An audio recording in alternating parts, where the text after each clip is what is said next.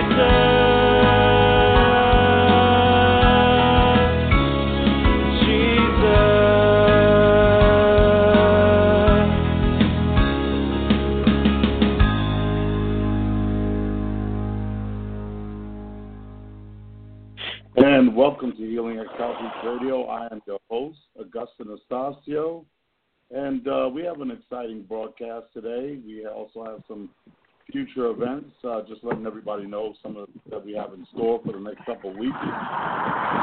So, let me go ahead and um, right here. Yeah, so uh, in the next couple of weeks, uh, next week we will have a retelecast.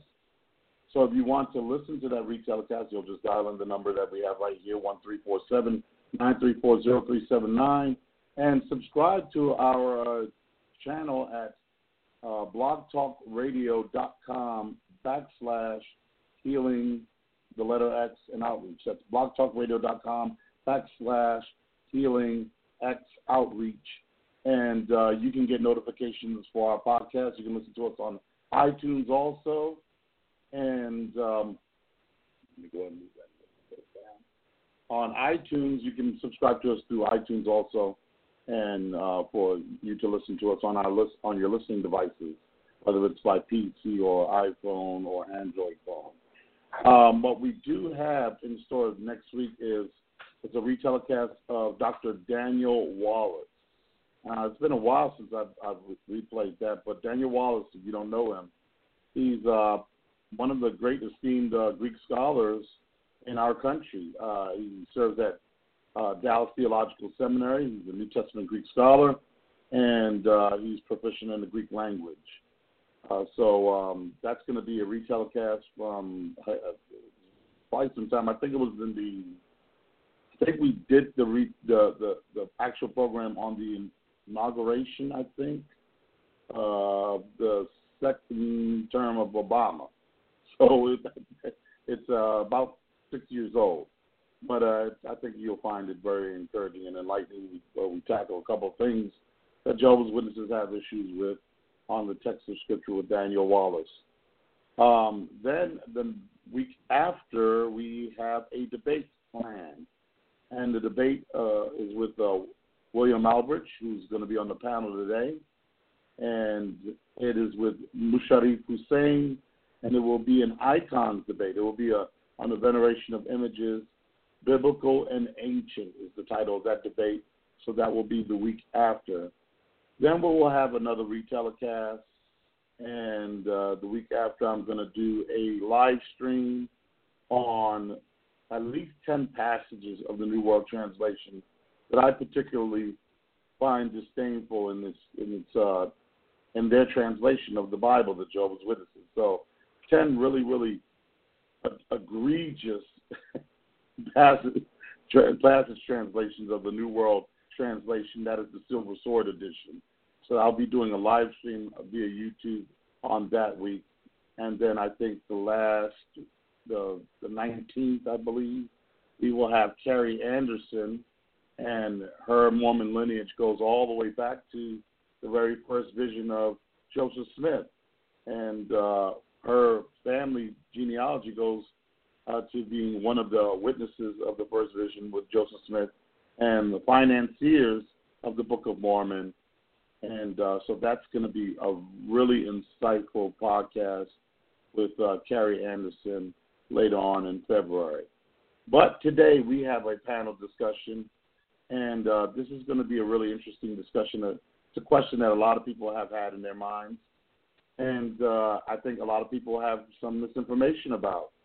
And so I, I called up a good friend of mine who's a historian, and, of course, William Albrecht, who I believe is a scholar in the field of ancient texts himself. Um, and so uh, I want to welcome, first of all, David Withun, and he is an Army veteran and member of the Melchi Catholic Church.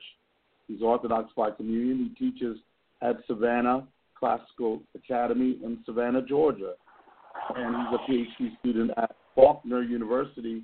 And I was just talking to David this morning about, uh, so uh, when are you going to get your P H D? You almost, I know you got to have it by now.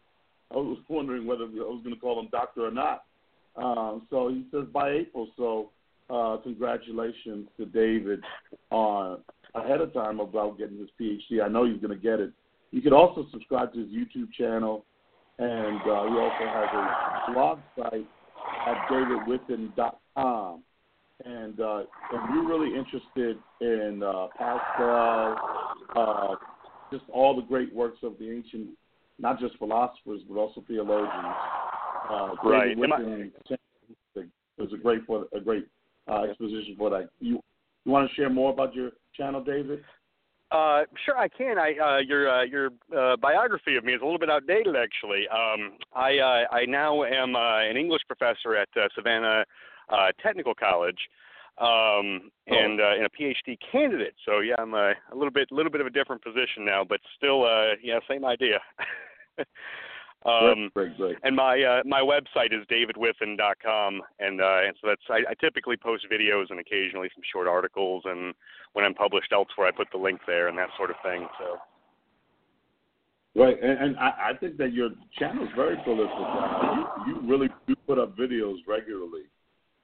I so, try to. Um, I try to do. Uh, my my goal is to get out a video every every day or every couple of days anyway. And uh, some of them are on uh, you know religious themes, and a lot of them are on uh, philosophy and history and sort of the humanities a little bit more generally. Yeah, yeah. So I mean that that, that uh, just check out david withun dot com and also his YouTube channel. Yep. Um, and also we have William Albrecht, who's a Catholic apologist. He's from the Catholic Legate, and uh, all of you guys should know William by now. Hello, William, you there? I sure am, yes. Ho- hopefully they do know me by now. yeah, yeah, yeah.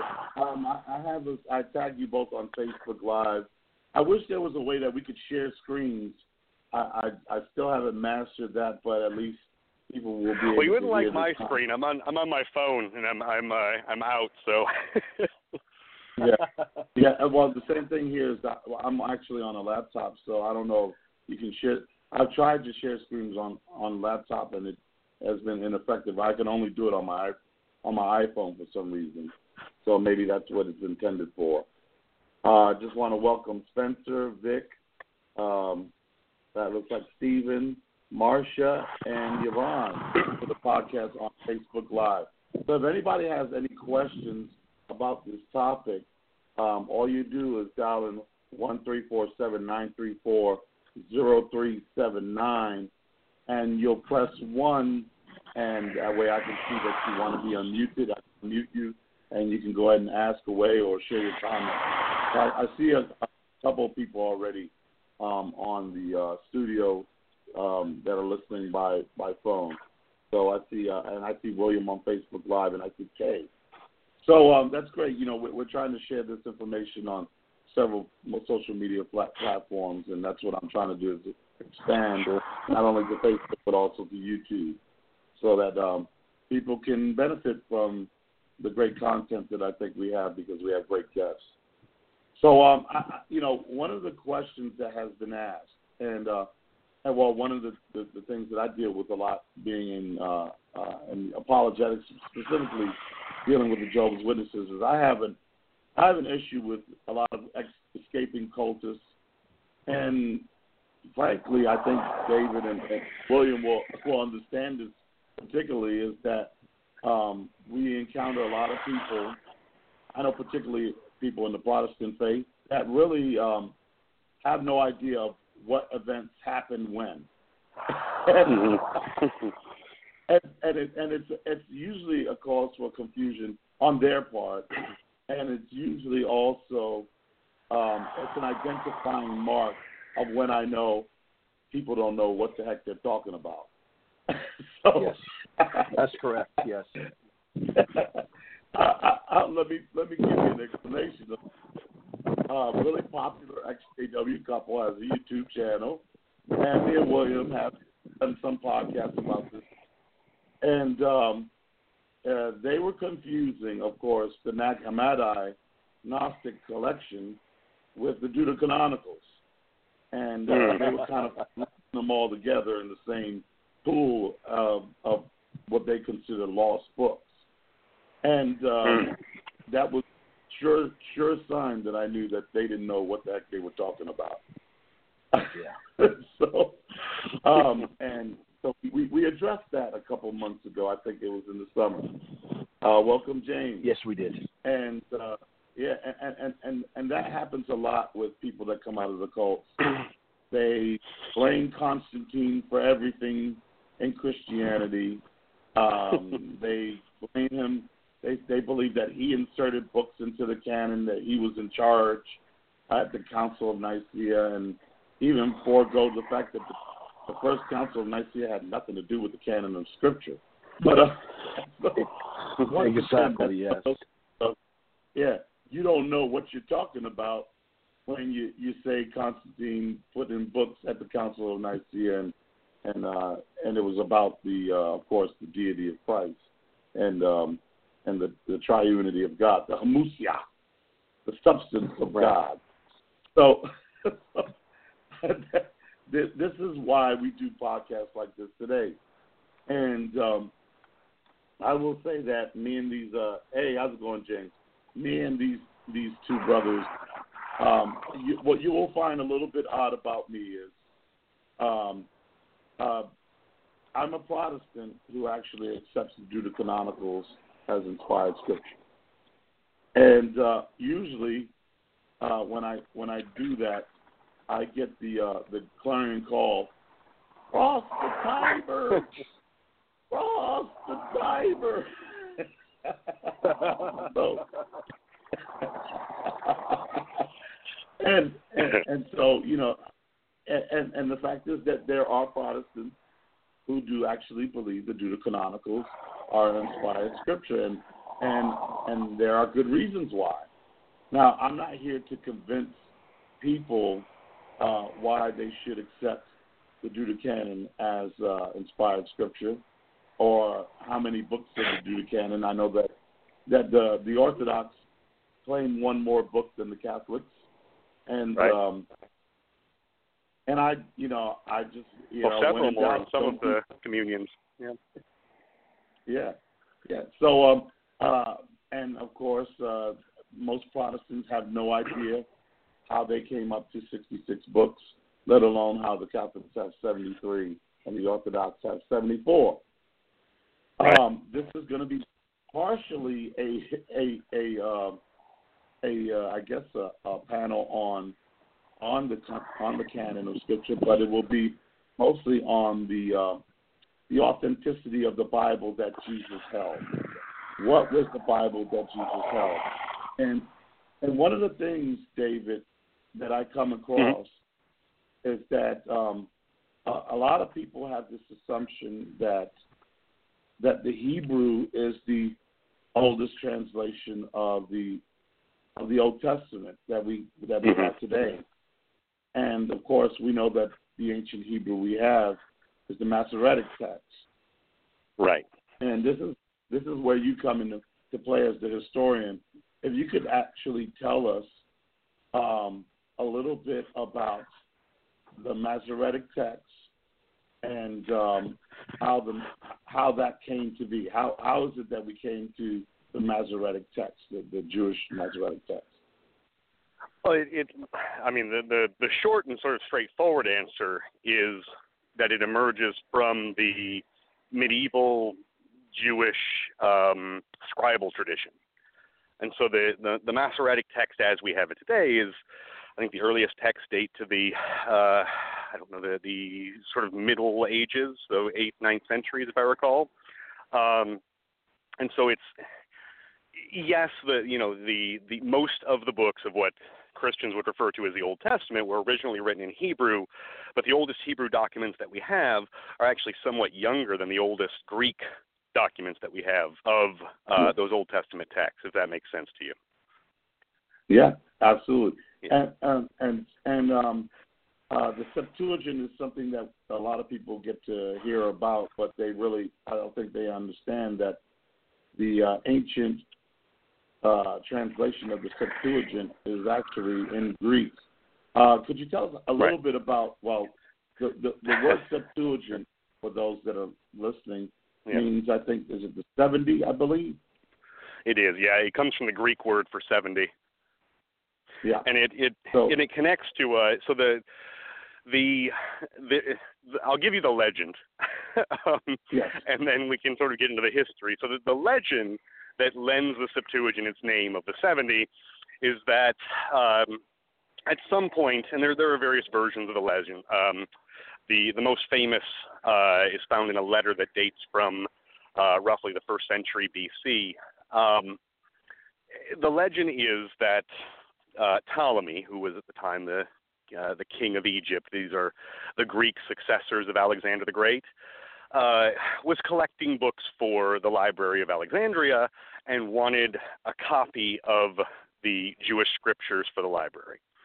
Um, he commissioned seventy Jewish scholars who who, who were fluent in both Hebrew and uh, in Greek uh, to fulfill this translation. He didn't trust them for whatever reason. Uh, probably the, the uh, insular sort of nature of the Jewish community at that point. Uh, he didn't trust them to give an authentic translation. And so he had them confined, as the story goes, to seventy individual rooms and each of them had to produce his own translation. And at the end of the period of time that he had allotted them, they all emerged from their room, and miraculously, again, so the story goes, all of the various translations agreed, which is which would be truly a miracle if anyone has, has ever engaged in uh, translation. There are, you know, especially in languages that are as unrelated as Hebrew and Greek, uh, it would be very hard to find true, yeah. two translations that perfectly match each other. And so the story is that that, that is the uh, the source of the Septuagint.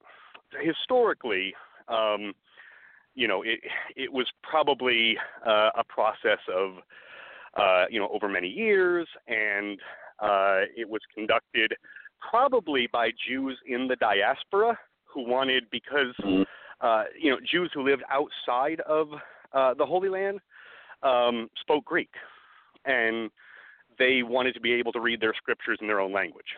Um, and so it was probably a much longer process and a much more complicated process, you know, if you're looking at the history of it. But the myth is significant because it was so widely believed in the first century um, by uh, by Jews. You know, this belief that that uh, the Septuagint had been miraculously produced, uh, and what it, what that did is it, it gave justification for uh, Greek-speaking Jews in the diaspora to view the Septuagint as inspired in its own right, and therefore uh, an equal substitution for the Hebrew text, not a not a, a you know not a worse version of it. Now, so I guess the wow. you know, the example that I could give is. Um, You know, for, for Muslims, the Arabic of the Quran is the Quran. Once you translate it into any other language than Arabic, it's no longer, properly speaking, the Quran, because it's not right. the original words. And and that was that would have been a very similar sort of thing among Jews. You know, if it's not the Hebrew, then it's really not the Torah. It is an interpretation of the Torah at best. And so to attribute um, to attribute a divine inspiration to the Greek is to give it this standing that a translation wouldn't otherwise have. Does that make sense? Well, yes, yes, yes. Yeah. But but Jews, so, Jews believed that the Septuagint oh, absolutely. Was, uh, yeah, it was oh, yeah, it was extremely widely believed. If you were if you were uh, a, a Greek and probably even a non uh, Greek speaking Jew in the first century, uh, the Septuagint was was widely regarded as uh, as having this sort of miraculous Uh, origin, and therefore a certain sort of divine inspiration, so, which, which uh, went to a great uh, deal of authority. Uh, now, now, and, and now we have one, one more text that I, I, I wanted to introduce everyone to. So we've, we've covered the, the Hebrew, the Masoretic text, and I believe the Masoretic text uh, began its formation in the second century. Uh, right. So if I'm yeah. not, if I'm not uh, in error on that, please correct me. Um, then, then, so we have the Septuagint, and the Septuagint um, was a translation that was created uh, before Christ was born, right? Was it? Uh, I believe. Yeah, it would be. It would be the so the first century B C would be about the latest. Yeah, the latest. Uh, but most scholars, don't they date it much, much earlier? They the, do. The yeah. Septuagint. Um, Yeah. There is, and there, there's a great deal of debate, and that's, and that's probably, you know, when talking about the canon and, and what is the Bible and the various translations, um, you know, that, that's probably one of the key points, is to dispel this modern idea that we have. When, when we look at the Bible, we're so used to looking at a single book, usually sitting covered in dust on our shelf somewhere, right? Uh, right. You know, we, yeah. we we pull it out to write uh, to write the new baby's name in it, and that's about it, right? Um, and so we're we're we're used to seeing we're used to seeing the Bible a certain way. We're used to seeing it as a single book, but th- this idea of Bible uh, Bible being a book, uh, I, I think is important to get rid of, because the Bible, even in in fact the very root word, you know, think of the Spanish word biblioteca. It's a library. It's the same root word there. That biblio. It's the same root word that we get the word the Bible from. And what it means is library. And so the library here right. is actually a collection of texts, not uh, not a single book, uh, never intended by the authors to be a single book, um, and, and not with uh, a single human author, not calling into question, you know, a single divine author, but not having a right. single human hand that actually did the process of writing. It's it's actually this collection of very diverse texts written over uh, at least a thousand-year period, probably more like a seventeen hundred-year, um, and, you know, assembled uh, through a very long process. um, and so I, I think that's important to, get, to sort of get rid of that idea of uh, the Bible is not equivalent to, uh, you know, like Moby Dick. It's it's not one book written as one book by one author. It is a whole bunch of books written by dozens of authors over, uh, you know, some fifteen hundred years and assembled into a single text over time, which is one of the many reasons why we have these sort of continued debates over, uh, you know, some of the books, the Deuterocanonicals. These are these are debates that go back to the first century. Um, yes. And so I think that's important to keep in mind. Yeah. Um, now, um, now, here, now, this is uh, I've been more introduced just as of late, which actually uh, stirred up the reason for this panel discussion is the Aramaic Peshitta, and right. uh, that, that now um, there I've encountered Messianics who uh, actually view the Aramaic Peshitta to be the uh, oldest translation of the Old Testament, but uh, the only physical copies we have of the Peshitta, of course, don't date no no earlier than the second century. Um, right. In fact, and is this? I think, are you referring to the Old Testament or the New Testament? The Old Testament, yeah. Ah, interesting. Yeah. Okay. Yeah, I've not so, heard, I mean, I've not the, heard that claim about the Old Testament. I, I've heard that claim made about the new certain New Testament texts. Um, yeah, but yeah, that yeah that would be uh, the te- the the archaeological and textual evidence would point pretty soundly towards the Septuagint, or at least those fragments of it that we that we have and the texts that we have um, being older than the uh, than the Peshitta. So.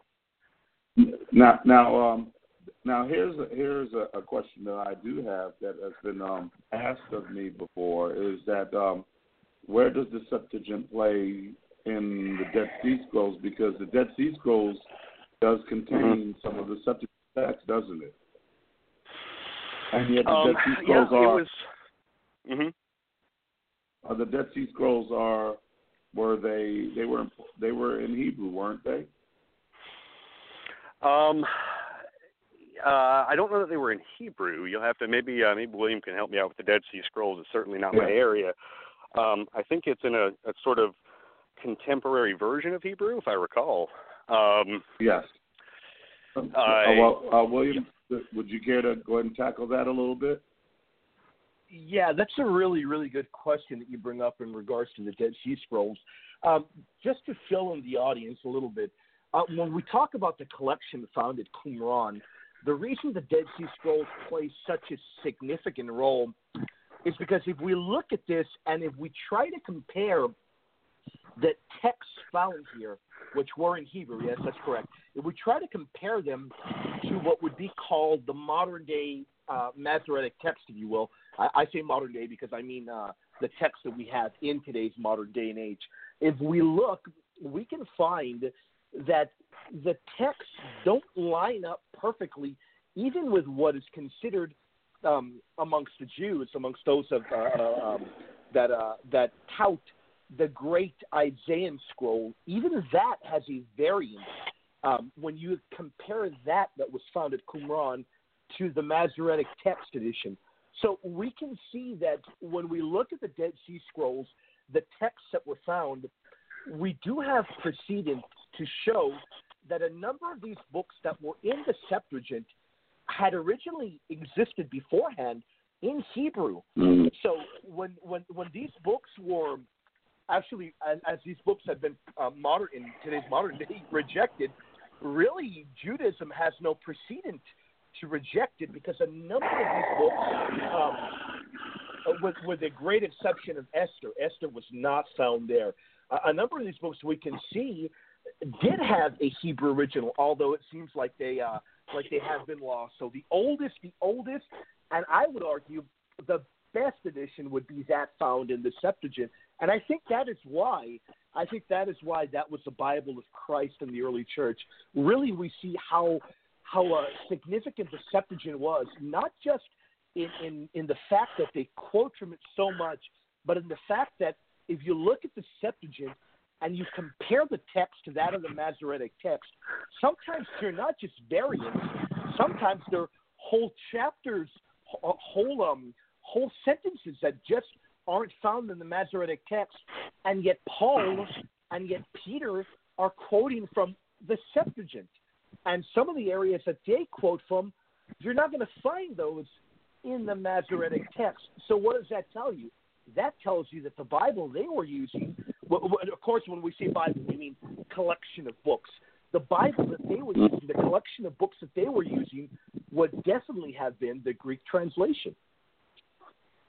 Uh, as it also well, it might be also the confusion of many people when they when they reference the Dead Sea Scrolls, that the Dead Sea Scroll is not is not a complete um, collection of the Old Testament text. It's it's, uh, it's incomplete. Um, yes. While as the Septuagint that we have is a complete. Um, it is a complete. Uh, translation of the Old Testament text. Yes, yeah, that, am, am I, that, that's such a good point. Yes, that's true. Yeah, so when, when people reference the Dead Sea Scrolls, I think they try to reference it as authoritative, uh, but it is not a complete set of the Old Testament text.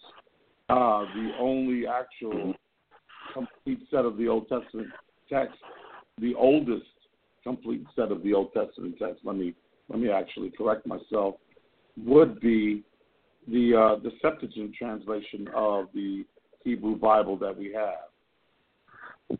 Right. Yeah, I, I, and the, I'd like that would to be the oldest. Yeah. Go ahead. Yeah, yeah. I'd like to add one thing to that. Yeah, no, not a problem. Yeah, I'd like to add one thing to that, because I have studied the letter to, to, to Aristeas uh, very, very extensively. And just one thing that I would like to add, and I've read a lot of um. scholarly opinion on this issue. There's a lot made of, of uh, we, we can agree definitely that there is definitely legend to be found in the letter of Aristeas, but when we come to the part of all of the translators basically, uh, I guess, kind of agreeing in what, what today's scholars would, some scholars would call like a legendary, miraculous type of thing, I don't know if it's really legendary what's being said there, because if you look at the original text as it comes down to us, it, it doesn't make it clear whether or not all the translators agreed with each other word for word, uh, every jot and every tittle down to the line. What it seems to be really saying is that they agreed with each other in terms of the key doctrine. And if, if that is what is being purported by the letter of Aristeas, Really, really, there would be no problem with us getting on board with that, because that particular portion doesn't really seem all legendary if we really break the letter down and then we see what the early church says in regards to what that letter has within it. I think that would be more remarkable. No, I, I, I kid, of course, but you know, to, to get a group of believers together and actually have them agree on doctrine, that would be no, that would be a miracle. Yeah. That's why the councils were all miraculous. How do you get yes, three hundred eighteen yes, well, bishops to all agree? Yeah, true. Yeah, well, I, yeah. Because you couldn't, you didn't even get complete agreement at the Council of Nicaea, so yeah. Even though it was almost. You know, that's correct. yeah, yeah, yeah. You had uh, you had you had your, your Chuck Schumer, Nancy Pelosi in there too, you know. Yeah, you did. That's correct. Yeah. Yep. Um, now, now I, yeah, well, I actually, you know, one of the books, of course, that um, actually convinced me about the Deuterocanonicals was um, Whose Bible Is It Anyway? Uh, former Lutheran. Uh, Yaroslav uh, Pelikan. Yes, Yaroslav Pelikan. Um, and, yeah. and that's not it's not an easy book to find. It's actually, I think, an outdated, out, out-of-print book. But Whose yeah. Bible Is It Anyway? I, it it's a wonderful book. Revived. It is. It's great. And... Um, And once I read that book from a guy who was a Lutheran, uh, and we know Luther had his problems with the canon. So, uh, I mean, forget the Old Testament canon. Luther had his problems with the New Testament canon. So That's correct. Yes. Yeah. And, and to but, add um, to that, I, I, I would just say one thing real quick. I would not attribute what I would call the mess of the canon later on. I wouldn't attribute it mainly to Luther, and I think you know where I stand in regards to that. I wouldn't put all the blame on him at all. Oh, no, no, no. I mean, no doubt.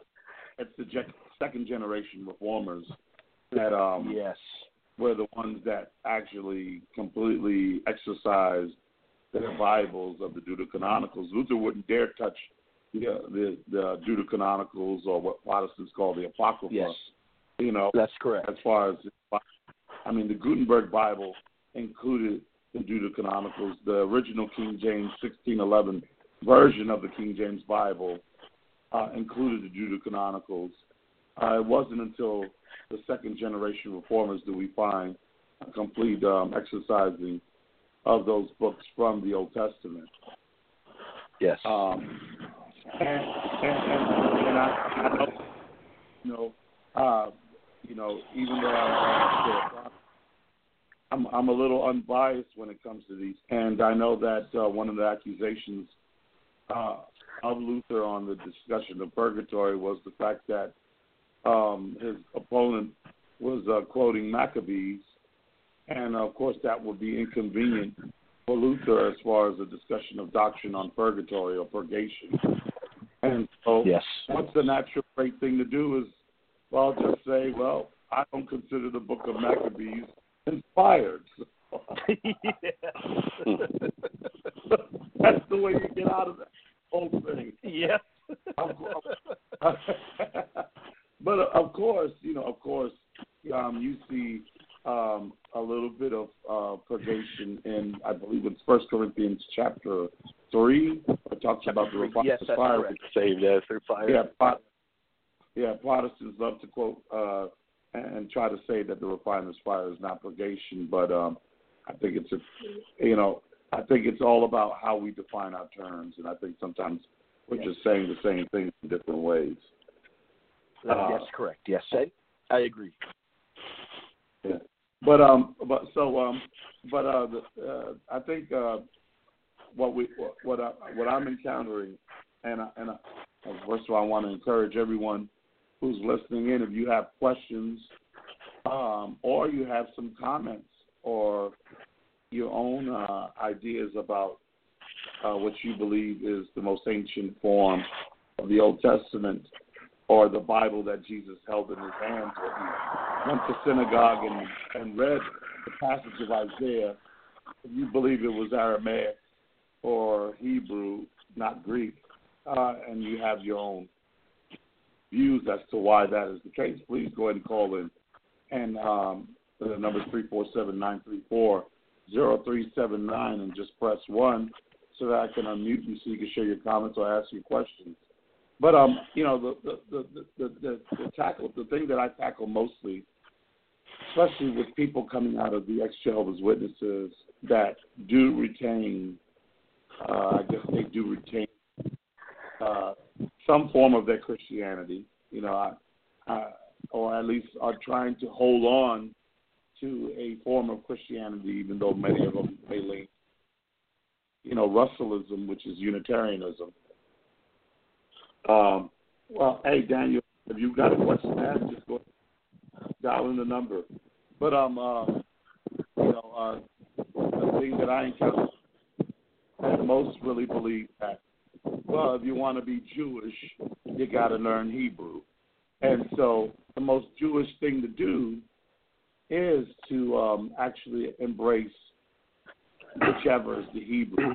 Or the most Jewish thing to do, I know one of the arguments I heard from our friend Spencer, who's in the Facebook Live room, is that, um, you know, Jesus used Aramaic, you know, on the cross. And so it's, it's one of those signs that no doubt he favored the Aramaic and therefore giving uh, the Peshitta some, uh, you know, validity as being the Bible which Jesus held in his hand when he, uh, of course, quoted that prophecy concerning himself in the synagogues. So, you know, there's this favoritism about some kind of Messianic form and, and a difficulty with believing that that the ancient Jews actually accepted Greek. And, uh, and so, you know, that that's one of the things that I, I encounter is the fact that they have a hard time dealing with the fact that, well, Jews speaking Greek, that's kind of weird. You know, why wouldn't they just speak their own language? Why, why wouldn't they have a translation in their own language uh, if, it's, if, it's, if it's Aramaic and Hebrew? Why Greek? Um, well, so, you because know, David and William, why, why would why would Jews favor Greek over Aramaic and Hebrew, or was it the fact that that that's what was available? I, I think it's hard. Hmm? No, I th- no, I, I yes, I, I think it's a great question. So I, I think I think it would be difficult to say. Um, I, I certainly could not say authoritatively um, that when uh, when Christ went into the synagogue and, and read uh, the scriptures, I, I don't know if I could tell you what language they were in. Um, hmm. What what I what I can say though, and this is so this is what I can say with some historical certainty here, is that the the Jews of the first century were willing to accept the notion of divinely inspired text being in Greek. And we know that yeah, that's because correct. of things yes. like the, the Letter of Aristeas. We we absolutely know that.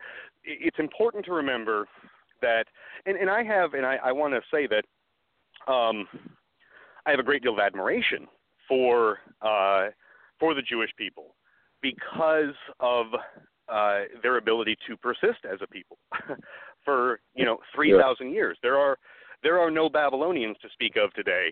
Um, the the Persians are not the same people, and the Assyrians are not the same people. I know I'm going to get angry letters from an Assyrian somewhere, uh, but ultimately they don't worship the same gods, and they don't follow the same traditions, and they don't speak the same language. Assyrians today are Christians and uh, speak Arabic. Um, you know, they're not the same people. That make in in in a meaningful sense. Um, the Jews are though, and and I think that's that's profound. Um, but it's also important to remember that Judaism, as it exists today, uh, in in a, in a great measure, uh, is the product of a, a sort of retrenchment that happened after the destruction of the temple in the year seventy. Yes, um, that's correct. When communities when communities come under threat, this is a thing that happens throughout history, throughout the history of the world. Uh, cultures tend to be very open to new ideas, to changing ways of doing things, except for when they're threatened. And there was an existential threat to Judaism. The, the Romans nearly destroyed the Jews as a people. And when that happens to a people, they, there's a certain conservatism that, that sort of to set in, you know, where you, you run to the solid core and you hold as fast as you can onto that. And that's what the Jews did and, and really continued to do throughout the Middle Ages. Is is to uh, you know as, as much as possible look to what it is that unites them as a people. How do you maintain your identity when you are surrounded by people who not only don't practice your religion, but intermittently actively try to stop you from practicing your religion, right? And and so that's right. where this this this great focus on Um, you know, on following all six hundred thirteen of the laws, at least those that can be followed, because many of them have to do with the temple.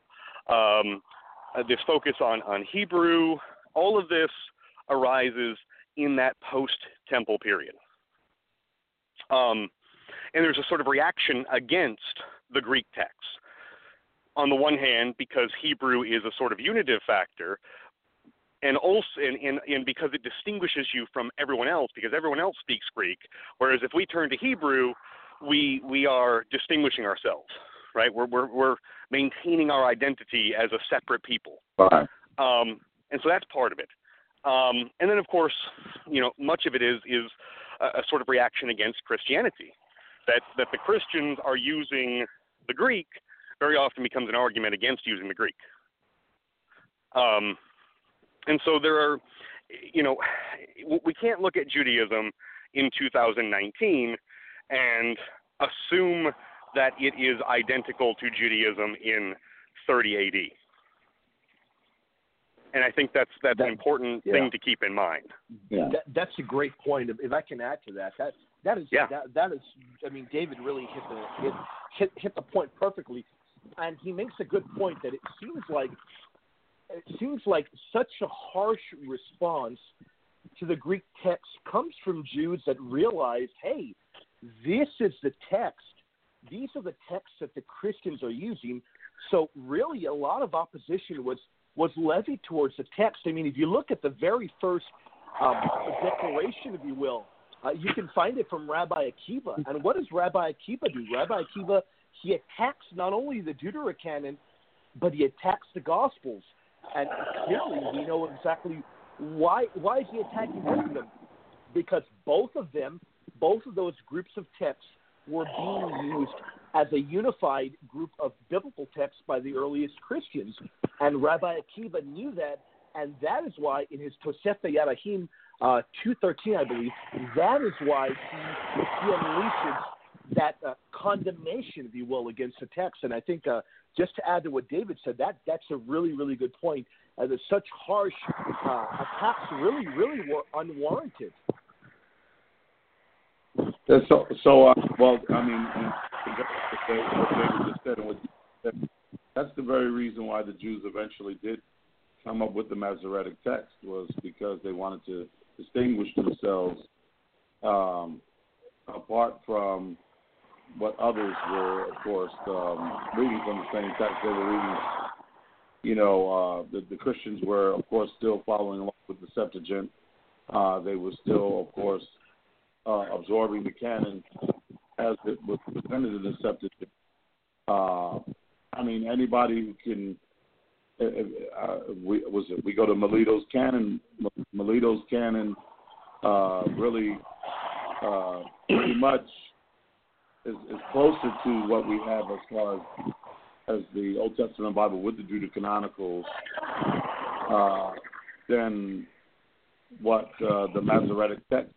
It's the Masoretic text, of course, where the Protestant canon comes from, uh, the Mas- from the Masoretic Jews who were trying to distinguish themselves from the Christians.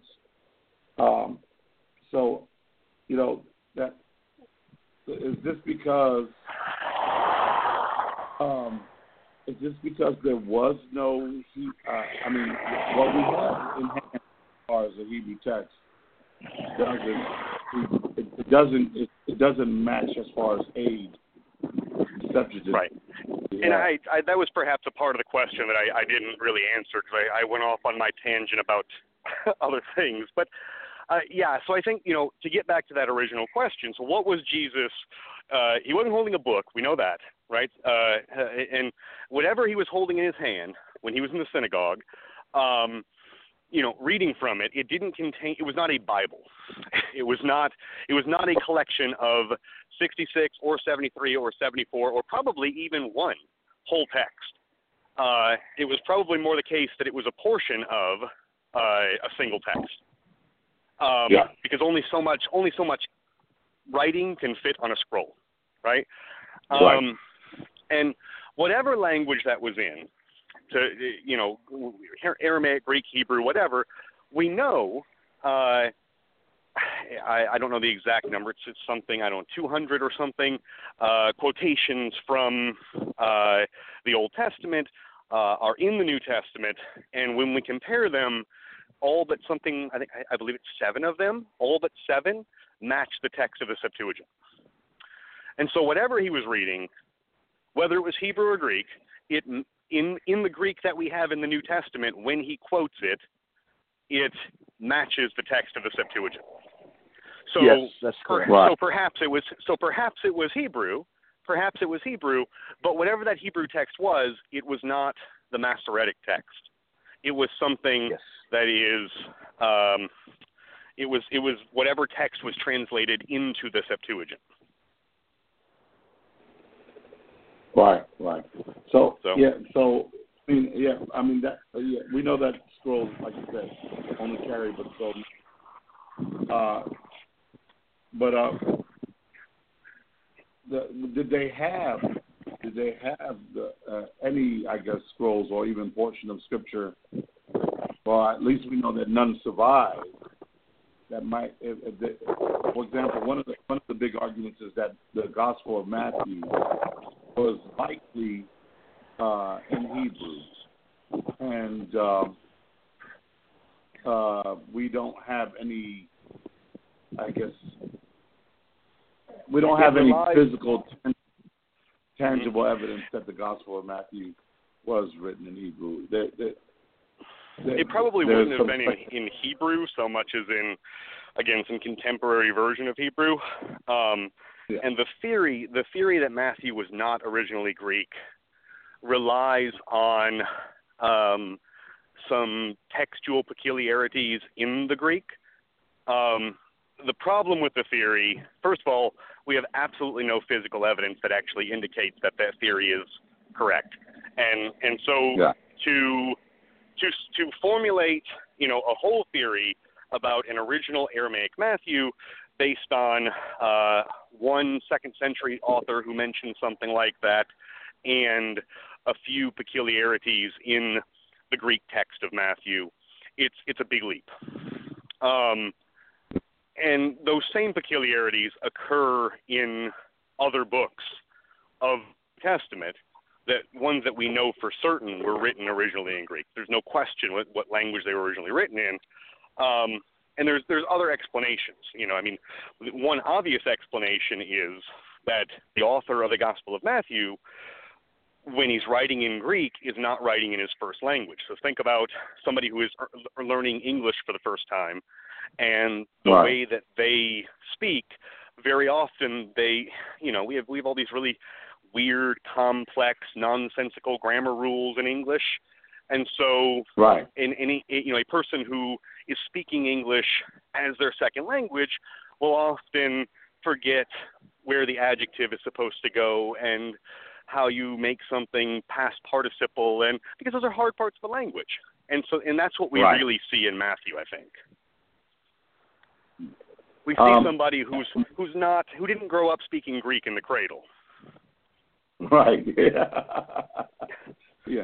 So, and, and I think one of the, one of the things that I always use as an illustration or as an example of of the Jews is, um, for example, I'm Puerto Rican, right? I'm Latino American, and I live in America.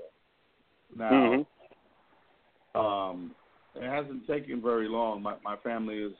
My grandfather came into this country uh, in the nineteen fifties.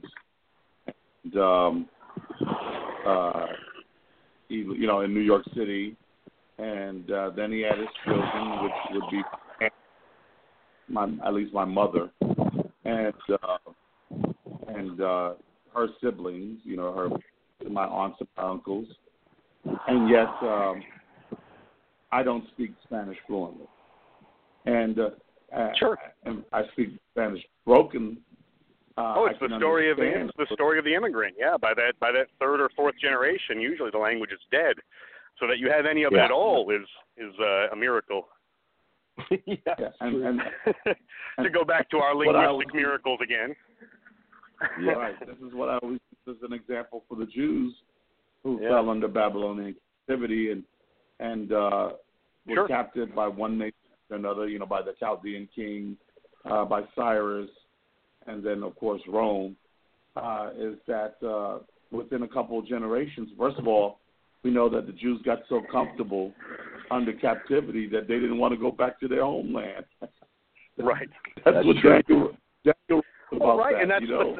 that's one of the many reasons. Um, there's, a, there's a wonderful book by uh, Rodney Stark, who is, um, I, I, th- I believe his field is actually the sociology of religion, not the history of religion. But mm. what he's what he's done is sort of uh, taken some of the the principles of studying, you know, um, contemporary cults and contemporary new religious movements, uh, and applied them to, you know, looking at the ancient world. And uh, there's a, a really wonderful book. Um, I believe it's called The Rise of Christianity. The author is definitely Rodney Stark, though. He's a professor at um, a university in Texas. And he uh, he explores the, the Greek-speaking Jewish diaspora and what happened to them. And in his theory is, is, in fact, that most of them became Christians. And it's for exactly the reasons that you laid out, that it was it was uh, it would have made perfect sense, because it was the Jewish diaspora, uh, we know, constantly struggled with how to be Jewish.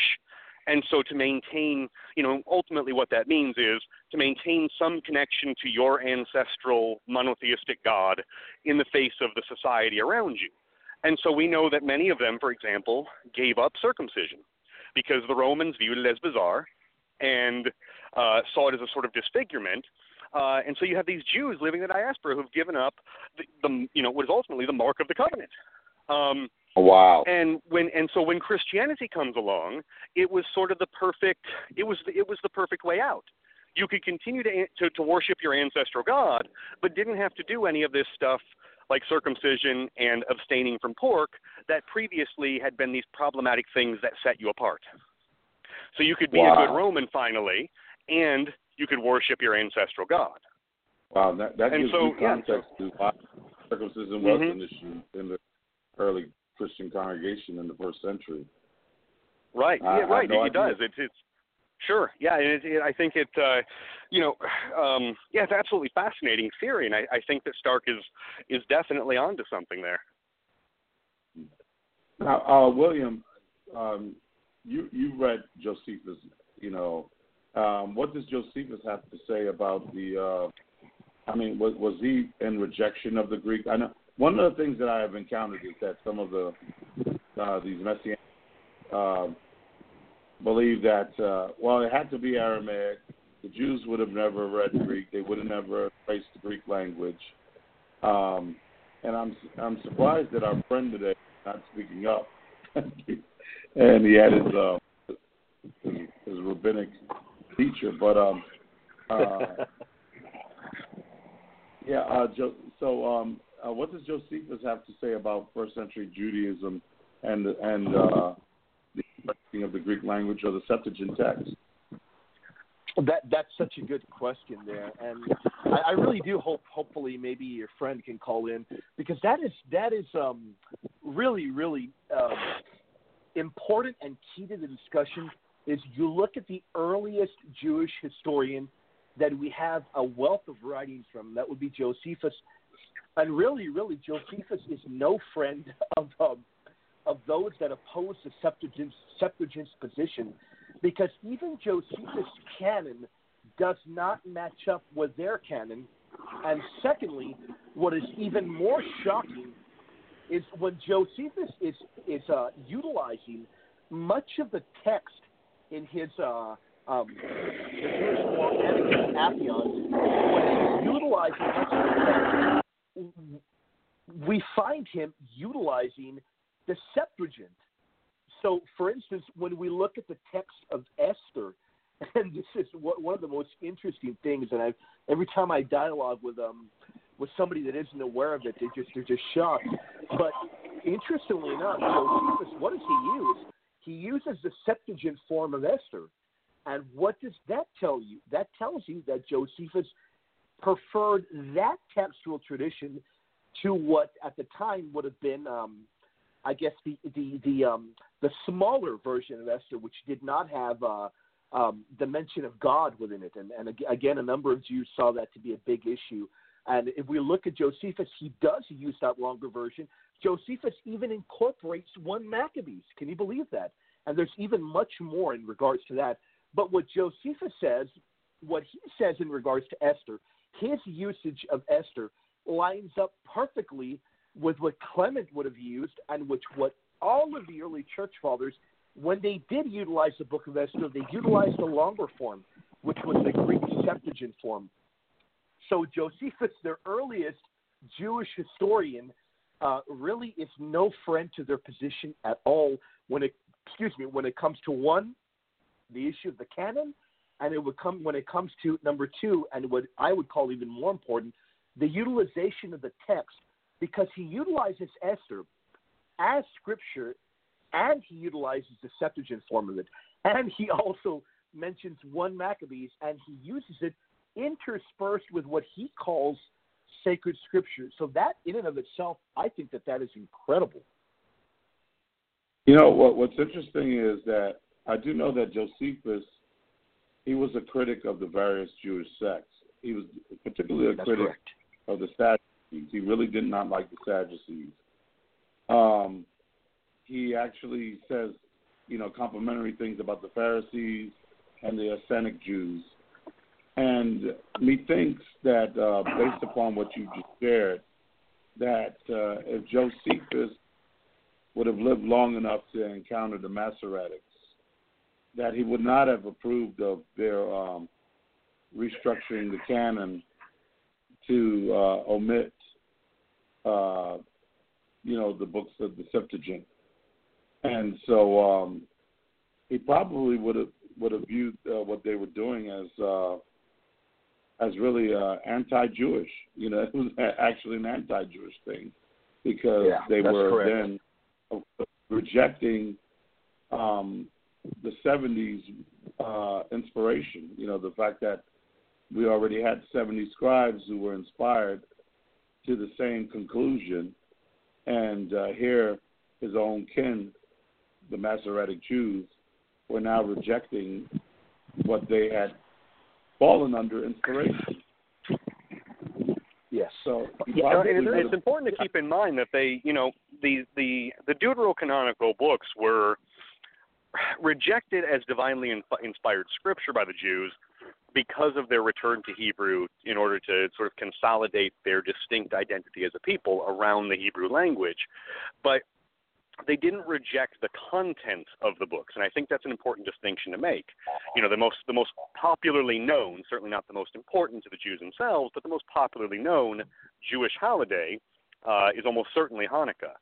And, of course, the story of Hanukkah derives from yes. the book of Maccabees, right? And so yes, it's not that the content yeah. was rejected. It's simply that the divine inspiration of those particular texts was rejected because they were originally written in Greek.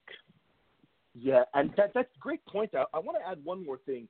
Uh, it, it's a piece of text, and I, I um, I've never used this, and I've debated. Gus knows this very well. I've debated the canon so many times, and I've never used it before.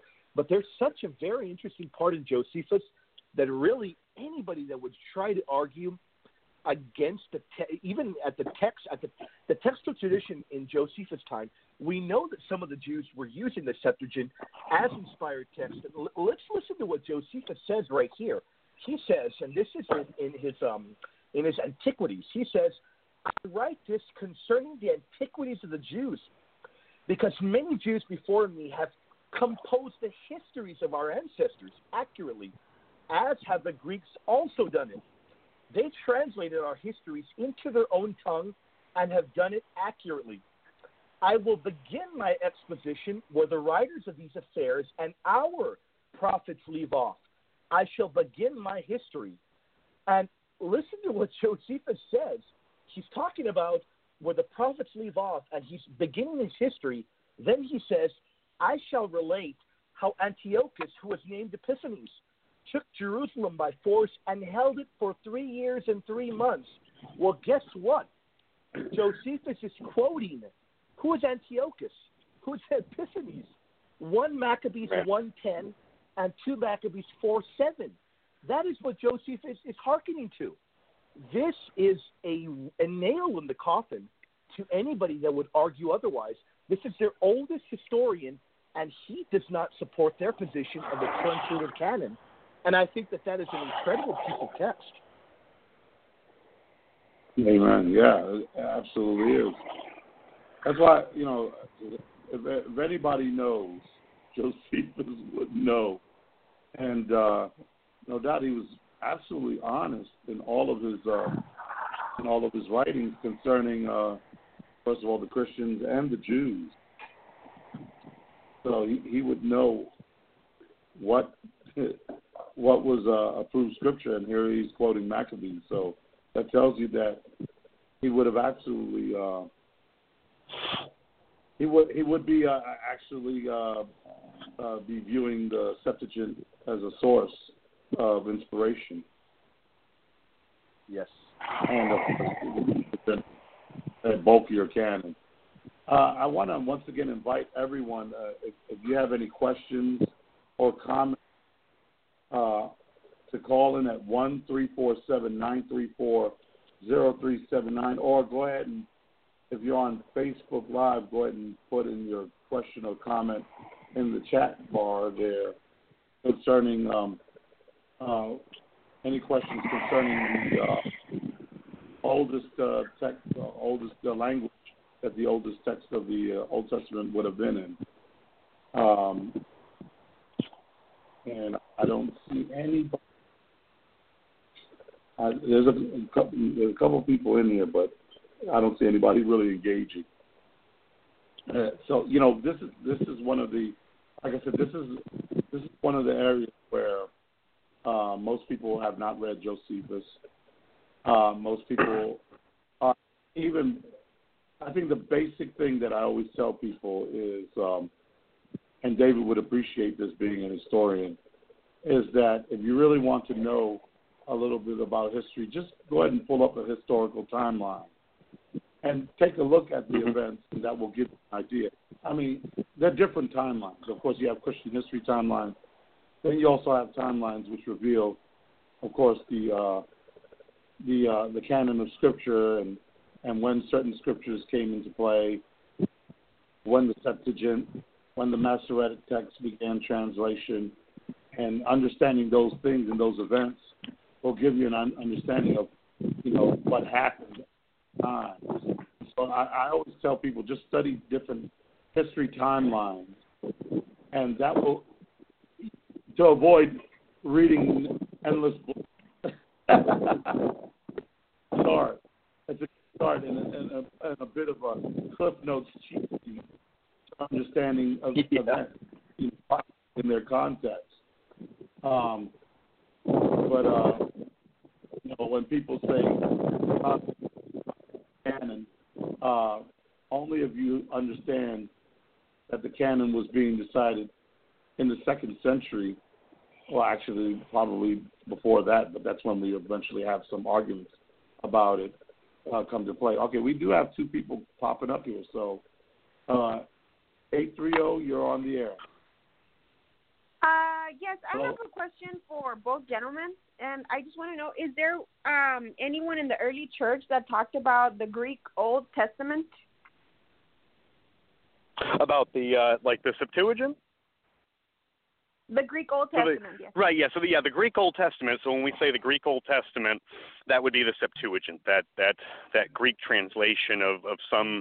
Uh, unfortunately, uh, lost uh, original Hebrew, um, and yeah. They, um, so when you're if you're looking at uh, just the New Testament writings, so you know Christian writings from the the first and um, perhaps from the very very early second century, uh, largely when so when Paul says.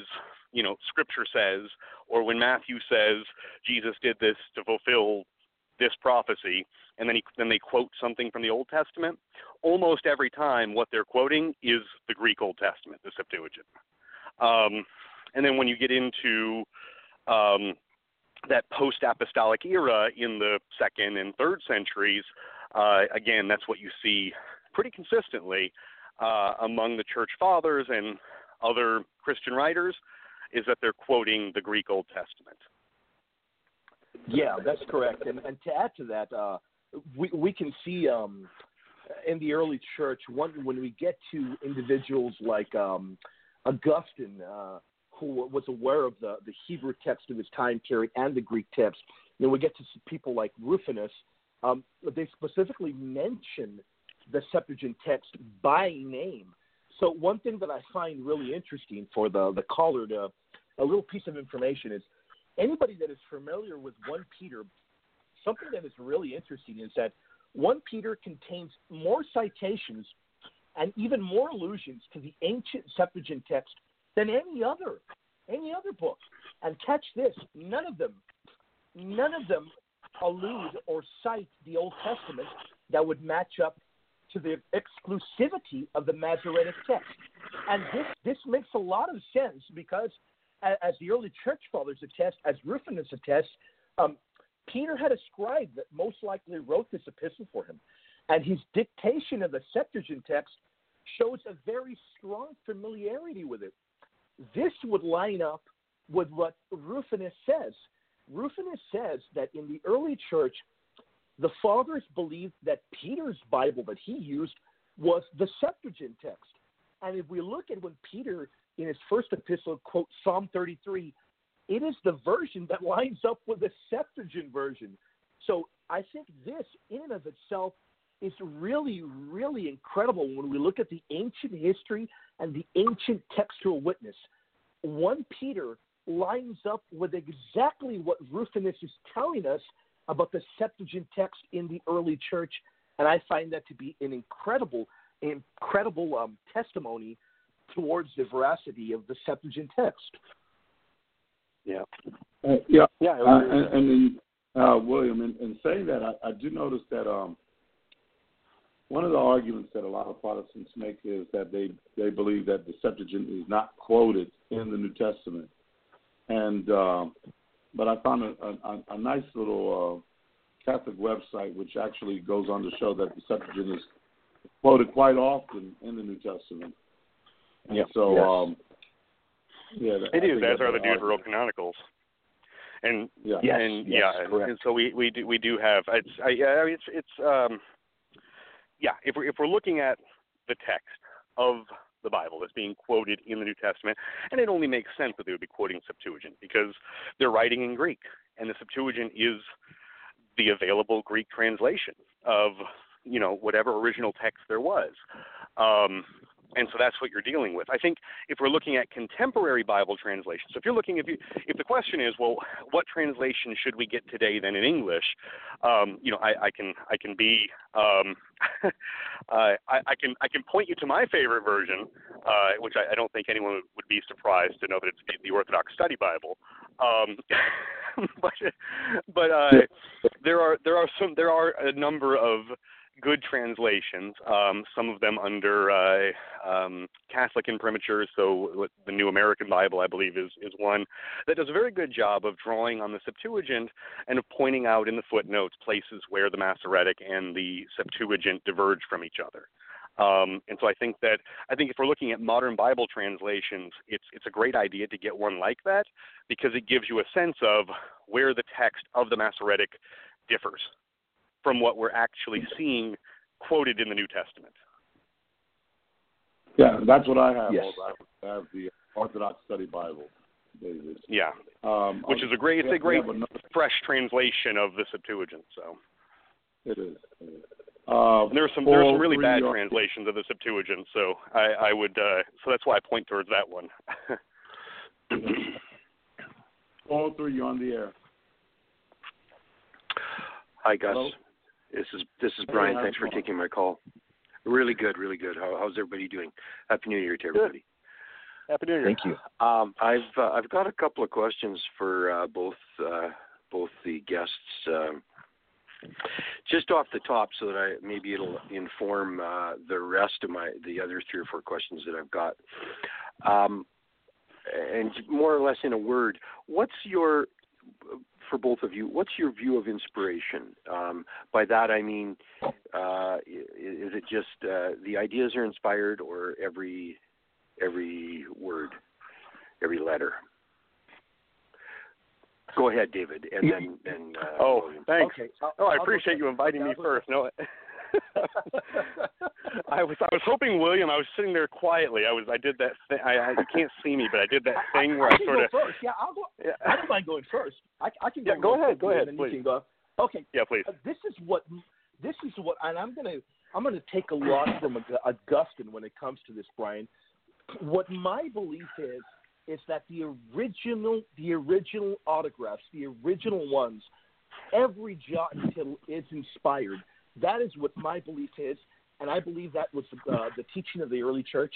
I don't think, as as much as I've looked into the early church, I have never found anybody with a kind of K J V only mindset that every single right. um, translator was going to be uh, uh, protected divinely by by, uh, by inspiration and, uh, under the Holy Spirit. But my opinion would be that the biblical text is inerrant. Every single piece of it, the original biblical text. That would be my opinion, and I think that that would be uh, the opinion passed on by the earliest church councils. I don't know if you want me to expand on that, or if that pretty much really gets to the heart of your question. No, I just no, I just it was just the idea that I wanted to uh, see if uh, if if both of you if we believe agree in that uh, okay inerrancy, yes. So how about you, David? Yes. Okay. Yes, and I would. So um, in my my view of of uh, biblical inspiration is informed by, uh, so in, in, in the Eastern churches, we often talk about this idea of, of synergy, um, and so of God and man sort of acting in cooperation. Um, and so if, if I'm asked, is the Bible inspired? Well, yes, but I think that the actual process is this thing that, we, that it is synergy. It is that human beings are, you know, acting under, um, you know, under divine inspiration uh, to accomplish the ends of God, uh, but that there is something of man in there and that there is something of God in there. And so I, I see the biblical text as, as often containing our um, the reaction of human beings to the presence of God and the presence of God. Does that make sense to you? Yeah, it does. So, so, so would you go? And, would you go as far as William, though? Maybe not. Uh, as far as every jot and fiddle. It's. Uh, I, I think that's a much more complicated question. I think. I think it would be hard to find what every jot and tittle was. Is the Bible? Um, is right. the Bible in the autograph, an authoritative? In the autograph, right. So. Is it sure? Yes. Yes. Um, where those are, but again, we, we have to work with what we have, and, and unfortunately, we exactly. don't have that. Yes, you know. Yeah, that's um, okay. So, yeah, I meant to do, but the that the Bible is, have, yeah. mm-hmm, but that the Bible is nonetheless um, an inerrant and authoritative uh, source for faith and practice. I absolutely agree. Okay. With. Oh, okay, so that, that kind of sets the stage, at least for the rest of the questions. I'll, I'll know for sure where you're coming from, maybe a little better. Uh, mm-hmm. The second question is, there is a, uh, especially in Protestant circles, there is some something I maybe I would call um, sacred language theory. And by that I mean that somehow uh, Hebrew and the uh, the Uh, Greek of the New Testament, at least, and perhaps of, of the Septuagint, are uh, sacred languages. And this third part is partially for for William. Um, what about Latin? What about the Vulgate? So, do do well? Might as well have each each of these questions start with uh, with uh, the same gentleman. So, William. Do you? What do you think of this theory of uh, Hebrew and uh, and Greek, uh, biblical Greek, and uh, and in your case Latin, being sacred languages that are um, a special deposit, divine deposit from God, and I, then Brian, I, afterwards. That, that, I think that's such a great question. Let, let me let me go ahead and try and answer it fast as possible, so, so we can have time for many questions. Um, first off, let me touch upon the Greek and the Hebrew. Uh, the earliest Jews and the earliest Christians definitely did believe that we could have texts in both languages and have both of them inspired. If you look at what Augustine says, Augustine is aware of the Hebrew text of his time period and aware of the Greek text of his time period, and he calls both of them inspired. Let, let's be clear about one thing. The text that Jerome and Augustine had, Hebrew text would have varied from that of the Masoretic text. We just don't know what how that text right. was, because we really don't have it anymore. It would differ. So, but if we look, if we examine what the Septuagint says, for instance, looking at Matthew one, Matthew one, when it when it says uh, a virgin shall conceive, that is hearkening to Isaiah seven, and it's hearkening to the Septuagint version. So, what is Matthew saying? Matthew is saying that this is inspired. The, he, he's, he's quoting it as if it is as it's inspired. So not just that, we can even find um, Jesus Christ in Mark chapter seven quoting the Septuagint version of Isaiah. So if Christ, who we believe to have been God incarnate, if he can quote a Septuagint text in Isaiah twenty-nine, and he can quote that as authoritative scripture, when he's talking about, when he says, well, did Isaiah prophesy of you hypocrites? And as it is written, this people honor me with their lips, but their heart is far from me. If he can quote that as authoritative scripture, then we can be on board and say that the Hebrew and the Greek can be inspired. And before I move on to the Latin, let me add one thing. If we look at Clement of Rome, Clement of Rome himself says that Jesus was aware of this text and that these are his exact words. So I find that to be very significant there. Hopping on to the Latin, the Latin, we can look at the Vulgate, and uh, again, the person at the center of that would have been Saint Jerome. So whereas we can say that Latin is a sacred language, we wouldn't put the Latin on par with, let's say, the Greek Septuagint text or, or what have you, because the Latin obviously is a translation. It would have been a translation, but it would have been a very good translation done by Jerome. Because remember, even though Jerome had his reservations on certain books, he still, remember what Jerome says, he submitted to the judgment of the churches and he translated the Septuagint. So the Vulgate has the Septuagint books in it, translated, the Deuterocanon, translated into Latin, and a very good job at, at, at that, if I may add.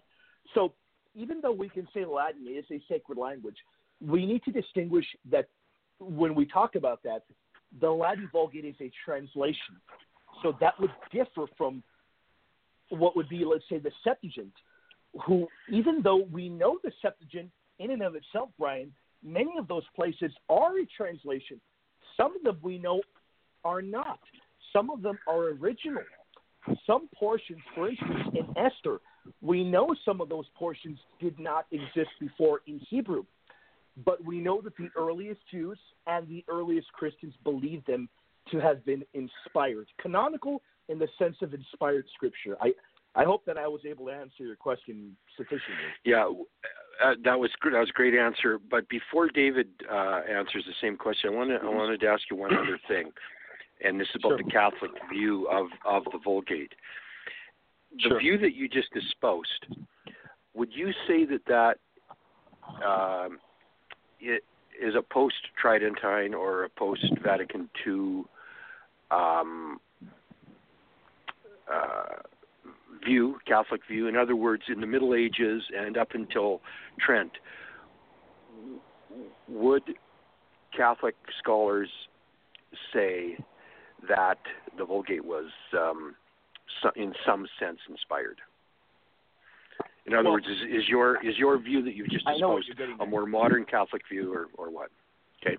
No, I don't think I don't think it is, and I, I don't think it is. I know where you're getting at, um, and I've, I've heard the argument brought up many times that uh, that the Church sort of um, uh, sort of made the Vulgate uh, an official, the official Bible of the Church, in the sense that it is the ultimate. No, if you look at what Trent says about the Vulgate, if you look at what the what the Catechism of Trent says about the Vulgate. They say the Vulgate was the best, the best Latin that was available at that time. It is not saying that it is on par with, with, with let's say, the oldest manuscripts. Remember, it's a translation. I, I don't, I don't think. I think what I'm hearkening to would have been the exact same thing um, Trent would have said, and the reason being is because we can see uh, Johann Eck in particular when he's dialoguing with Luther. He does mention a number of times he quotes directly from the Greek, not from the Vulgate itself. For instance, when they're talking about the Maccabean books and they're dialoguing, if you look at what Eck does, Eck does not always hold himself to a Vulgate. So it wouldn't be a modern-day type of view. It's even a view you can find at the, um, excuse me, at the Seventh Ecumenical Council. So, yeah, it wouldn't be something that barely came up. It, you can see the Vulgate is frequently used. But again, remember, it's a translation, and the Septuagint is also used. And even, even believe it or not, even though we haven't delved into it very much in depth, even the Masoretic text is used and compared when we're talking about modern-day uh, biblical translations. It's, it's okay. worth keeping in mind on that same point that, you know, the, the, the I think we, we use the Catholic Church as synonymous with the Latin Rite. And, of course, that was yes. where the Vulgate was being used. But throughout most of the Middle Ages, there was one church, and the Eastern Church was using the Septuagint. And there was no attempt Correct. to sort of impose the Vulgate on the Church of Constantinople. Right. Exactly. Right. Yes. So what, what's your view, David, of the, the sacred language theory that uh, some extreme Protestants uh, It's I mean, it, it's an interesting idea, but I, I don't the, it's not it's not an idea that would be supported by the church fathers. And honestly, it's part of the, you know, the reason why I was hesitant to even sort of acquiesce to the idea of uh, you know, the autographs and, and getting into these these very sorts of particulars. You know, as William said, when you're looking at how the church fathers treat these issues, um, it would be very hard to find anything that resembles something like K J V only train, uh, uh, um, movement today, right?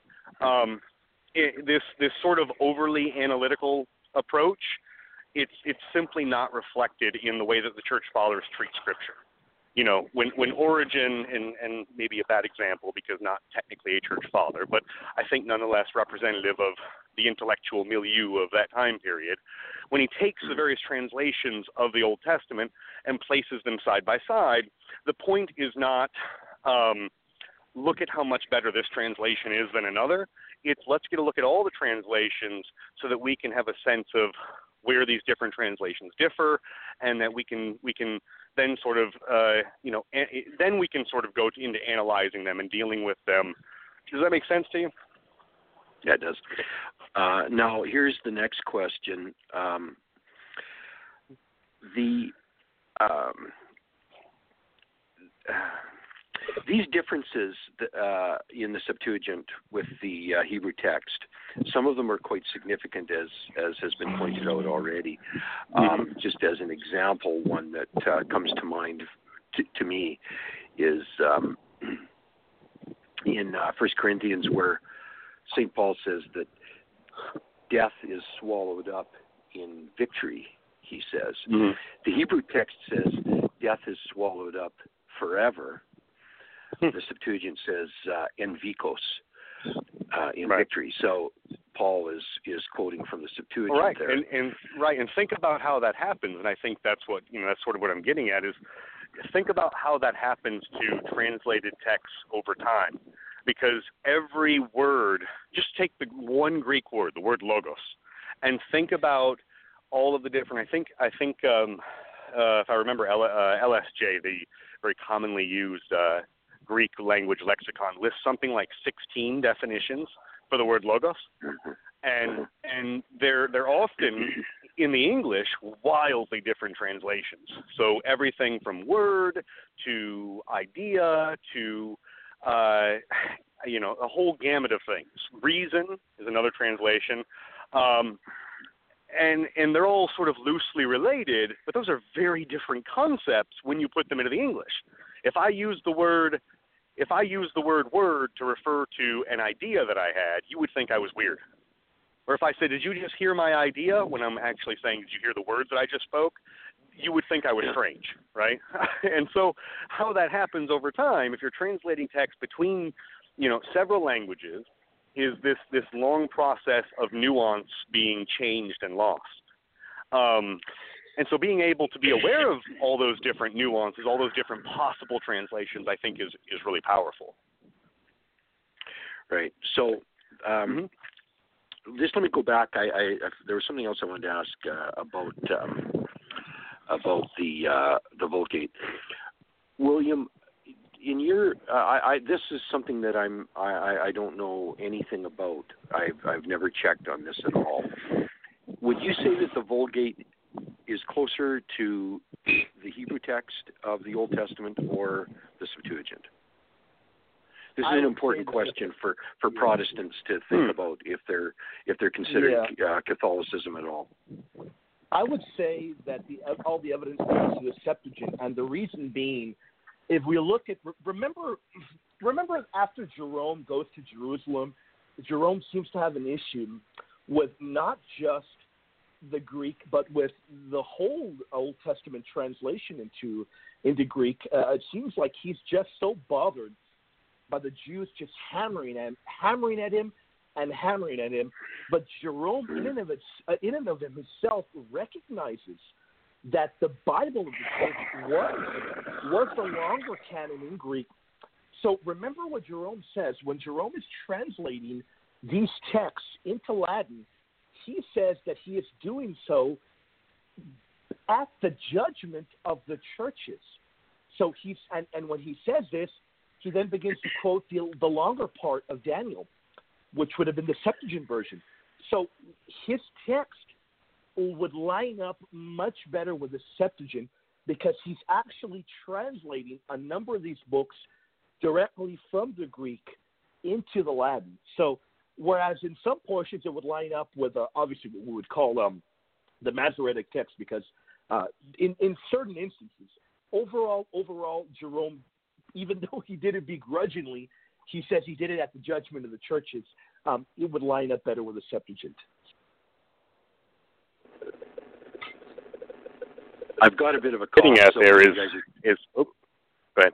I'm sorry. When I, I've got a bit of a cough, so when, when, when you gentlemen are talking, I mute myself so so that I don't oh, cough okay. in your not ear. Oh, uh, yeah, go, have, go ahead. Not a problem. Go, go ahead. Well, the thing I think Gus, I think Gus will be mad at us, but it seems to me that what William is hinting at there is the that a lot of this a lot of this debate really hinges on some of the problematic aspects of, of sola scriptura, um, because it you know when you say he's subjecting this to the opinion of the churches, ultimately what you're referring to is the received tradition. Um, yeah, and he seemed and to be I, mad I think... about that. yeah. he, was, he was not happy at that. Yeah, because we right. know Jerome was upset at that. But regardless, remember what he says, David. He says, "I'm I'm submitting to the authority of the churches." Basically, right? He uses uh, yeah, the, and that's the, the right, and that's judgment. I think yeah.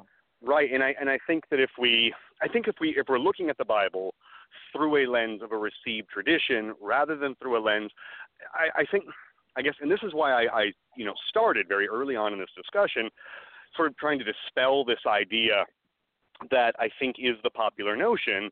Even among those who know the facts, there still is this almost, this treatment of the Bible as if it were a monolith, as if it were a single text that dropped miraculously out of heaven. I, I call it a, a cargo cult sort of attitude towards the Bible, and I think that that certain aspects of how sola scriptura functions today, that it, it exacerbates that, that sort of cargo cultish attitude. You know, it washed up on the shore, and this is what we have. When right. you know, if, if, if it matters much less whether uh, whether the text says victory or um, what was the other? What was the Hebrew that you gave earlier? I forget the Hebrew word, but it, most so, people translate right. it forever. There you go. Yeah, so so it matters much less, I think, whether the, the translation is forever or victory when um, when you're not looking at it, again, in that sort of, again, I would say cargo cultish way of looking at it. Instead, looking at the wider, really looking at all of these texts as part of a received, much bigger tradition um, in which to interpret these texts. And so I can... I think a Catholic or an Orthodox could look at is it forever or victory and say, wow, it's really fascinating that when we translate it this way, it has this nuance and meaning, and when we translate it this other way, it has this nuance and meaning, and that both of them are wonderful because they both tell us something about the received tradition of the church, because both of those are our heritage as Christians. Okay, now this next question is, and, and uh, Gus, am I going on too long here? Can I squeeze in one more question? It's a specific thing. Go ahead. Help yourself. The Septuagint. No, you're good, bro. Go ahead. We're, we're okay? Okay. Um, yep. These, so just zeroing in now on these differences between the Hebrew text and the Septuagint, and there are some big ones. There's, um, in fact, one of the most, most, um, famous text from the Old Testament is um, uh, uh, the the name of, of of the Savior, Isaiah nine six, the, the big long name that has. If you if you look if you re, read a translation from the Hebrew, it differs very widely from what the Septuagint says. I think uh, instead of calling him Mighty God, it calls him an angel, calls him a messenger or an angel mm-hmm. in the Greek text. But anyway, the point that I'm getting at here is um, I've I don't know if uh, there are scholars who have uh, come up with this theory. I, I assume there must be somebody, because none of us are uh, are that smart to come up with anything original. But um, I'm wondering if uh, the Septuagint. Um, especially being a translation for Jews that of the of the dispersion, um, if they uh, if they if if the Septuagint followed the Targums in, in some some places, in other words, um, as you gentlemen are aware, when the Jews, when they came back from the Babylonian captivity, many of them couldn't speak. They had lost the, their their ability to speak uh, Hebrew, and the uh, uh, Ezra and, and Nehemiah and others uh, provided them with um, uh, uh, these targums, or this explanations of the of what the text meant in. In sometimes in Hebrew, the Hebrew that they were speaking now, or in Chaldean, which they picked up in during the captivity. So I'm wondering if the Septuagint, some of these these uh, uh, diversions from the Hebrew text in the Septuagint, are derived from the from the Targums. Um, it it seems like it would make some sense, since Septuagint came after, and it was for the the diaspora. So what do you guys think about that theory? And uh, do you know if any um, any real scholars uh, have uh, an opinion that uh, is is like that, or, or, or differs from that? Um, so go ahead, Albert. Maybe we'll just, just go go with the same uh, same order, uh, Albert. What do you think about that? And then and, and then I'd like to hear what David has to say about that as well, please. Yeah, yeah. I, I gave a course about three years ago in Germany, so that's really the only reason I can name drop scholars that do believe that. Uh, Zacharias Franken was one. I know another scholar, uh, I believe his last name was Shur- Shurgin or Churgin. I forget how to pronounce it. That would have held to that theory as well. Um, for me to answer you, Brian, really, I'm, I'm going to kind of disappoint you. I really don't know either which way. Um, we really don't know. There really is no way to know other than, I guess, scholarly speculation. Um, if you were to ask me, based upon what I have read in Esther, based upon what I have read in, uh, I guess, wisdom, um, books that obviously, uh, I guess, maybe not what you're, you're referring to, I, my own personal opinion, I would say uh, I lean more towards no than yes. But there are some scholars that really, really believe strongly that that would be very probable. For instance, Frankel, uh, he has a whole um, whole book, booklet, a, a very thick, almost almost as big as a book, arguing that um, that there is clear, clear evidence of that. Uh, for me, I really, either which way, I, I really don't know. I lean more towards no, but in the sense that really I lean more towards no, because really, at the end of the day, there's just no way to know other than really just speculating. I'm sorry. I wish I, I wish I could have helped you more with that, but I mean, I, I think you understand sounds, what sounds I'm good. Getting at. Sounds good. Yeah, I would have and to David? second. Uh, yeah, I would have to second William. I mean, I, I really, I mean, I can't say with any um, certainty. It's certainly not a matter that I've spent much time in studying. Probably William has spent more time than I have. I, I think the only thing I could add to that is that all translation is at its heart interpretation, and so. It may not be that they were dependent on the Targums, but um, certainly if the interpretation of the Targums were an influence on them, then certainly it was an influence on their translation. Okay. Thank you very much for the uh, for the time, uh, gentlemen. I appreciate your answers, and uh, thanks for letting me uh, ask so many questions uh, today. Gus, thank, thank you very much. How long is the show going for, by the way? How much longer? Uh Not not very much longer, so I'm gonna do a last okay. last call, and uh, and then uh, if no one desires to uh, call in, then we're gonna go ahead and call it for a day.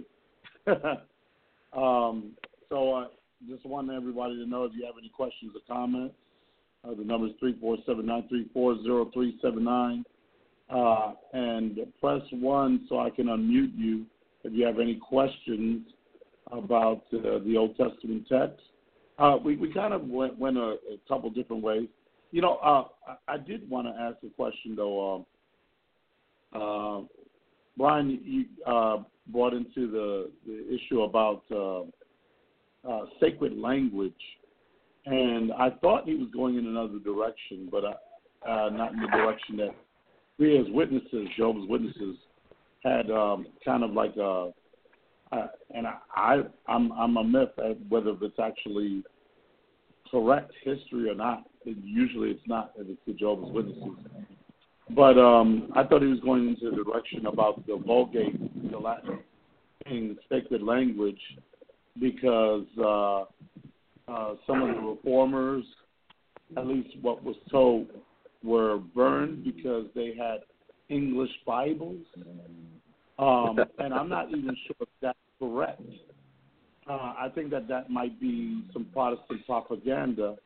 I think that they, the reason why they were burned with their Bibles was because of doctrinal difference. And so maybe not so much right. because of them having a, a English translation of the Bible, but more so of having um, uh, what the church viewed was a heretical view of the Bible. So, am I am I correct on that?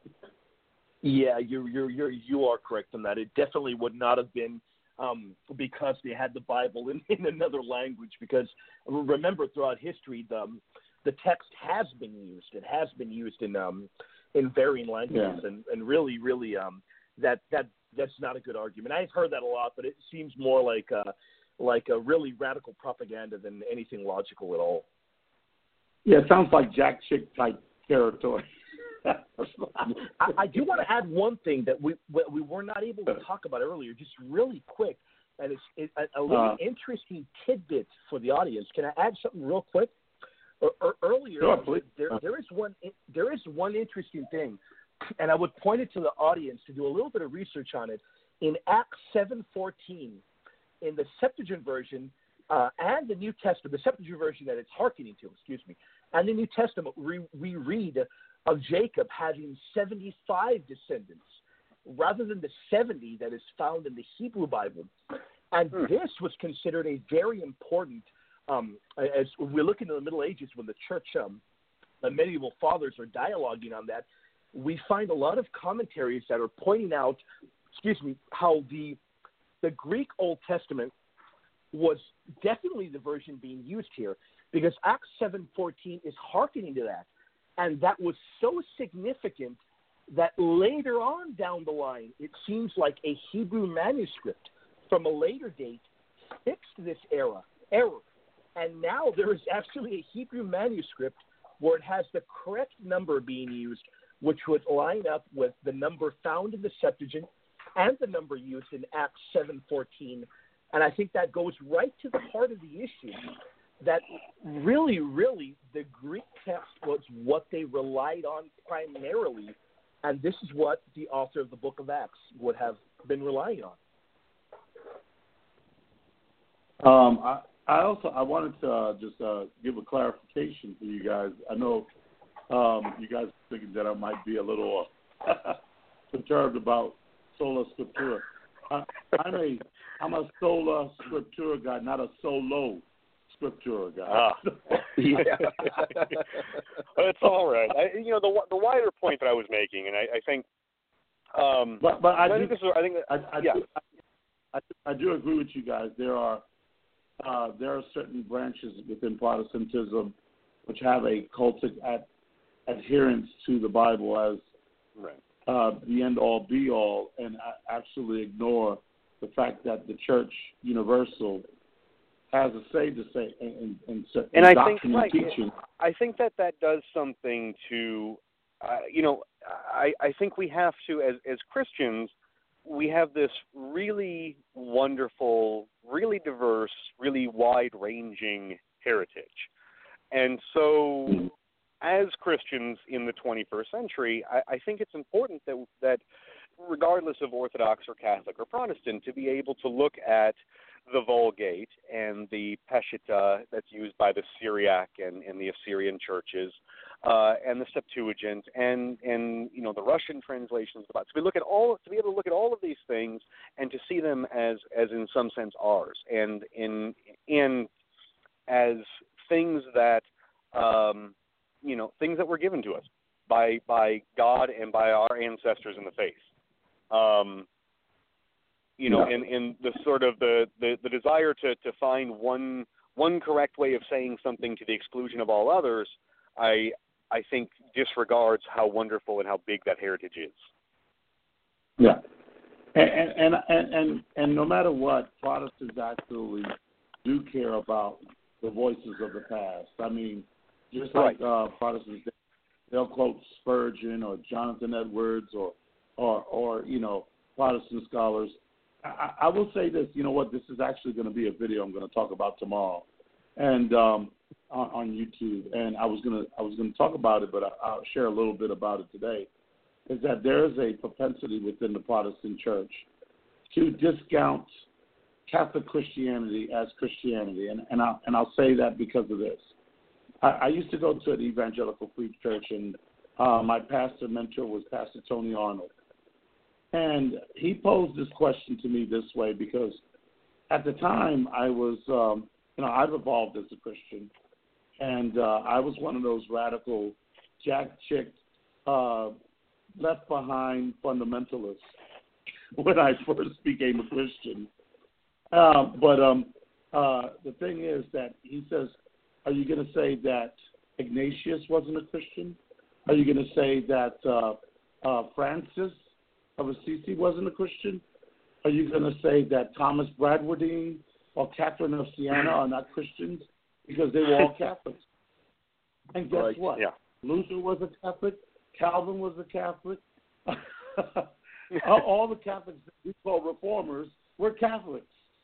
So um, yeah, that's true. So yeah. you, you can't discount uh, that Protestantism, uh, whether and it's, it's, it's even come to the point where even uh, Rome has come to the point where it says we are separated brethren, where it won't completely discount Protestants outside of Christianity, and I think that that's that's important, and it's right. it's even more important is that Protestants don't become ignorant of their past and realize that Christianity didn't start in the year fifteen hundred.